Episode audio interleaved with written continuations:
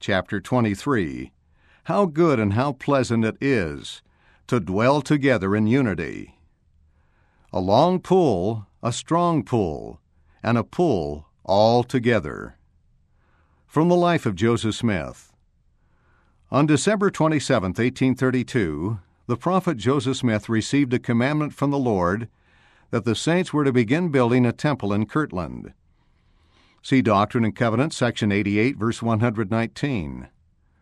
On June 1, 1833, the Lord gave further instructions to the prophet.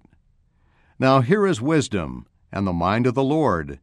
Let the house be built, not after the manner of the world. Let it be built after the manner which I shall show unto three of you. Doctrine and Covenants, section 95, verses 13 through 14. A few days later, the Lord fulfilled his promise, giving Joseph Smith and his counselors in the first presidency a remarkable vision in which they saw detailed plans for the temple. Frederick G. Williams, the second counselor in the first presidency, later recalled Joseph Smith received the word of the Lord for him to take his two counselors, Frederick G. Williams and Sidney Rigdon, and come before the Lord, and he would show them the plan or model of the house to be built. We went upon our knees, called on the Lord, and the building appeared within viewing distance. I being the first to discover it. Then all of us viewed it together.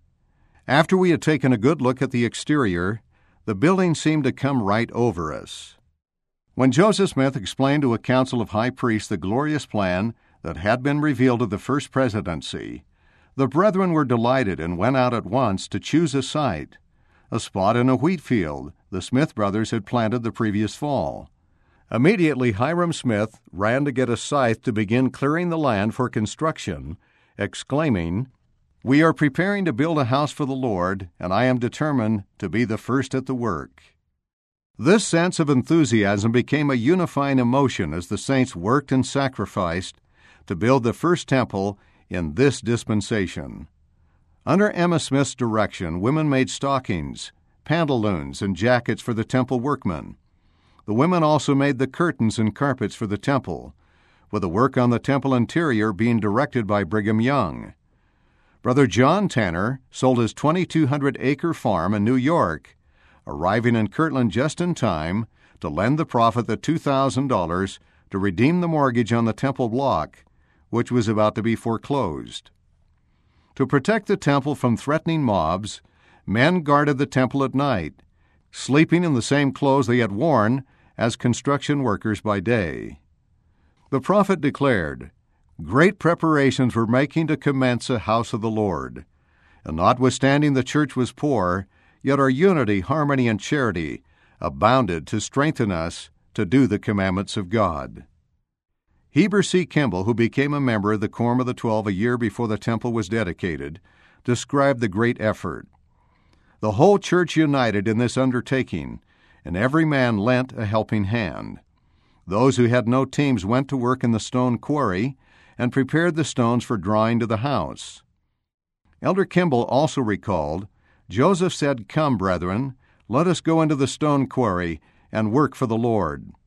And the prophet went himself in his tow frock and tow breeches, linen work clothes, and worked at quarrying stone like the rest of us. Then every Saturday we brought out every team to draw stone to the temple. And so we continued until that house was finished. And our wives were all the time knitting, spinning, and sewing, and doing all kinds of work. The efforts of the Kirtland Saints were typical of the unity, sacrifice, and devotion that would make it possible for the Lord's purposes to be fulfilled in the years to come. This was one of many times when the saints would pull together heeding the admonition of the prophet Joseph Smith a long pull, a strong pull, and a pull all together. Teachings of Joseph Smith. When we work together in unity, we can better accomplish the purposes of God. We feel rejoiced to meet the saints at another general conference, October 1840. The saints are as zealous, untiring, and energetic as ever in the great work of the last days, and this gives us joy and consolation, and greatly encourages us while contending with the difficulties which necessarily lie in our way. Let the brethren ever manifest such a spirit, and hold up our hands, and we must, we will go forward. The work of the Lord shall roll forth, the temple of the Lord be reared, the elders of Israel be encouraged, Zion be built up and become the praise, the joy, and the glory of the whole earth, and the song of praise, glory, honor, and majesty to Him that sitteth upon the throne, and to the Lamb forever and ever, shall reverberate from hill to hill, from mountain to mountain, from island to island, and from continent to continent, and the kingdoms of this world become the kingdom of our God and His Christ. See Revelation chapter 11, verse 15. We are glad indeed to know that there is such a spirit of union existing throughout the churches, at home and abroad, on this continent, as well as on the islands of the sea. For by this principle, and by a concentration of action, shall we be able to carry into effect the purposes of our God.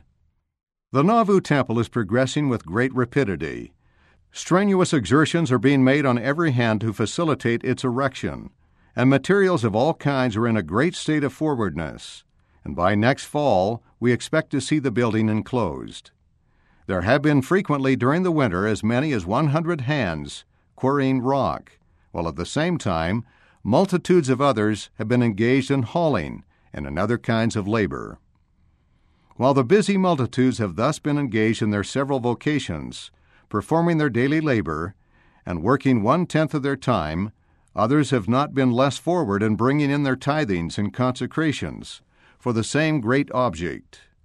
Never since the foundation of this church was laid have we seen manifested a greater willingness to comply with the requirements of Jehovah, a more ardent desire to do the will of God, more strenuous exertions used, or greater sacrifices made than there have been since the Lord said, Let the temple be built by the tithing of my people.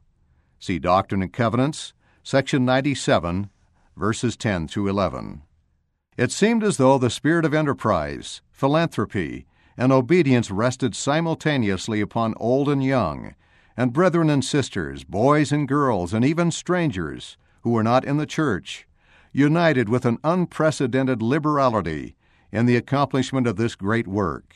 Nor could the widow, in many instances, be prevented, out of her scanty pittance, from throwing in her two mites. We feel at this time to tender to all, old and young, both in the church and out of it, our unfeigned thanks for their unprecedented liberality, kindness, diligence, and obedience, which they have so opportunely manifested on the present occasion. Not that we are personally or individually benefited in a pecuniary point of view, but when the brethren, as in this instance, show a unity of purpose and design, and all put their shoulder to the wheel, our care, labor, toil, and anxiety are materially diminished. Our yoke is made easy, and our burden is light. See Matthew chapter 11, verse 30. Now let me say once for all, like the psalmist of old, how good and how pleasant it is for brethren to dwell together in unity. As the precious ointment upon the head that ran down upon Aaron's beard, that went down to the skirts of his garments, as the dew of Hermon that descended upon the mountains of Zion is such unity, for there the Lord commanded the blessing, even life for evermore. Unity is power. See Psalm 133, verses 1 through 3. We grow in unity as we strive to be obedient to God's laws and overcome our selfish feelings and prejudices. In December 1840, the prophet wrote to the members of the Quorum of the Twelve and other priesthood leaders who were serving missions in Great Britain. It is very satisfactory to my mind that there has been such a good understanding between you and that the saints have so cheerfully hearkened to the counsel and striven with each other in this labor of love and in the promotion of truth and righteousness. This is as it should be in the Church of Jesus Christ. Unity is strength. How pleasing it is for brethren to dwell together in unity. Psalm 133, verse 1. Let the saints of the Most High ever cultivate this principle, and the most glorious blessings must result, not only to them individually, but to the whole church. the order of the kingdom will be maintained, its officers respected, and its requirements readily and cheerfully obeyed. Let the saints remember that great things depend on their individual exertion, and that they are called to be co workers with us and the Holy Spirit in accomplishing the great work of the last days, and in consideration of the extent, the blessings, and glories of the same. Let every selfish feeling be not only buried, but annihilated, and let love to God and man predominate, and reign triumphant in every mind, that their hearts may become, like unto Enoch's of old, and comprehend all things, present, past, and future, and come behind in no gift, waiting for the coming of the Lord Jesus Christ. See 1 Corinthians chapter 1 verse 7. The work in which we are unitedly engaged is one of no ordinary kind. The enemies we have to contend against are subtle and well skilled in maneuvering. It behooves us to be on the alert to concentrate our energies, and that the best feeling should exist in our midst, and then by the help of the Almighty, we shall go on from victory to victory, and from conquest to conquest. Our evil passions will be subdued, our prejudices depart. We shall find no room in our bosoms for hatred. Vice will hide its deformed head, and we shall stand approved in the sight of heaven and be acknowledged the sons of God. Let us realize that we are not to live to ourselves, but to God. By so doing, the greatest blessings will rest upon us both in time and in eternity. We would say to the saints that come here to Nauvoo, We have laid the foundation for the gathering of God's people to this place, and we expect that when the saints do come, they will be under the counsel that God has appointed. We are trying here to gird up our loins and purge from our midst the workers of iniquity, and we hope that when our brethren arrive from abroad, they will assist us to roll forth this good work and accomplish this great design, that Zion may be built up in righteousness, and all nations flock to her standard, that as God's people under His direction and obedient to His law, we may grow up in righteousness and truth that when his purposes shall be accomplished, we may receive an inheritance among those that are sanctified. We, all of us, have our friends, our connections, our families and associations, and we find that the ties of friendship and brotherhood have indissolubly united us together with a thousand endearing associations. We have embraced the one common faith, even that which was once delivered to the saints. Jude chapter 1 verse 3. We have been privileged with hearing the everlasting gospel, which has been delivered unto us by the Spirit of prophecy, by the opening of the heavens, by the gift of the Holy Ghost, by the ministering of angels, and by the power of God. A kindred sympathy runs through the whole body, even the body of Christ, which, according to Paul's statement, is his church, and no one part of the body can be injured without the other parts feeling the pain. For, says Paul, if one member suffer, all the members suffer with it. And if one member rejoice, all the rest are honored with it. See 1 Corinthians chapter 12, verses 12 through 27. The greatest temporal and spiritual blessings always flow from a unity of effort. In January 1841, the prophet Joseph Smith and his counselors in the First Presidency gave direction to saints who were coming to Nauvoo from different parts of the world. By a concentration of action and a unity of effort, we can only accomplish the great work of the last days, while our interests, both temporal and spiritual, will be greatly enhanced, and the blessings of heaven must flow unto us in an uninterrupted stream. Of this, we think there can be no question. The greatest temporal and spiritual blessings which always flow from faithfulness and concerted effort never attended individual exertion or enterprise.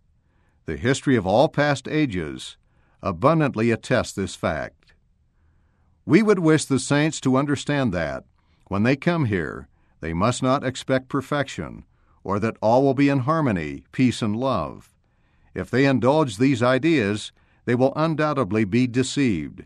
For here there are persons not only from different states, but from different nations, who, although they feel a great attachment to the cause of truth, have their prejudices of education, and consequently it requires some time before these things can be overcome. Again, there are many that creep in unawares and endeavor to sow discord, strife, and animosity in our midst, and by so doing bring evil upon the saints. Therefore, let those who come up to this place be determined to keep the commandments of God, and not be discouraged by those things we have enumerated, and then they will be prospered. The intelligence of heaven will be communicated to them, and they will eventually see eye to eye and rejoice in the full fruition of that glory which is reserved for the righteous. In order to erect the temple of the Lord, great exertions will be required on the part of the saints, so that they may build a house which shall be accepted by the Almighty, in which His power and glory shall be manifested. Therefore, let those who can freely make a sacrifice of their time, their talents, and their property, for the prosperity of the kingdom, and for the love they have to the cause of truth, unite with us in the great work of the last days, and share in the tribulation, that they may ultimately share in the glory and triumph.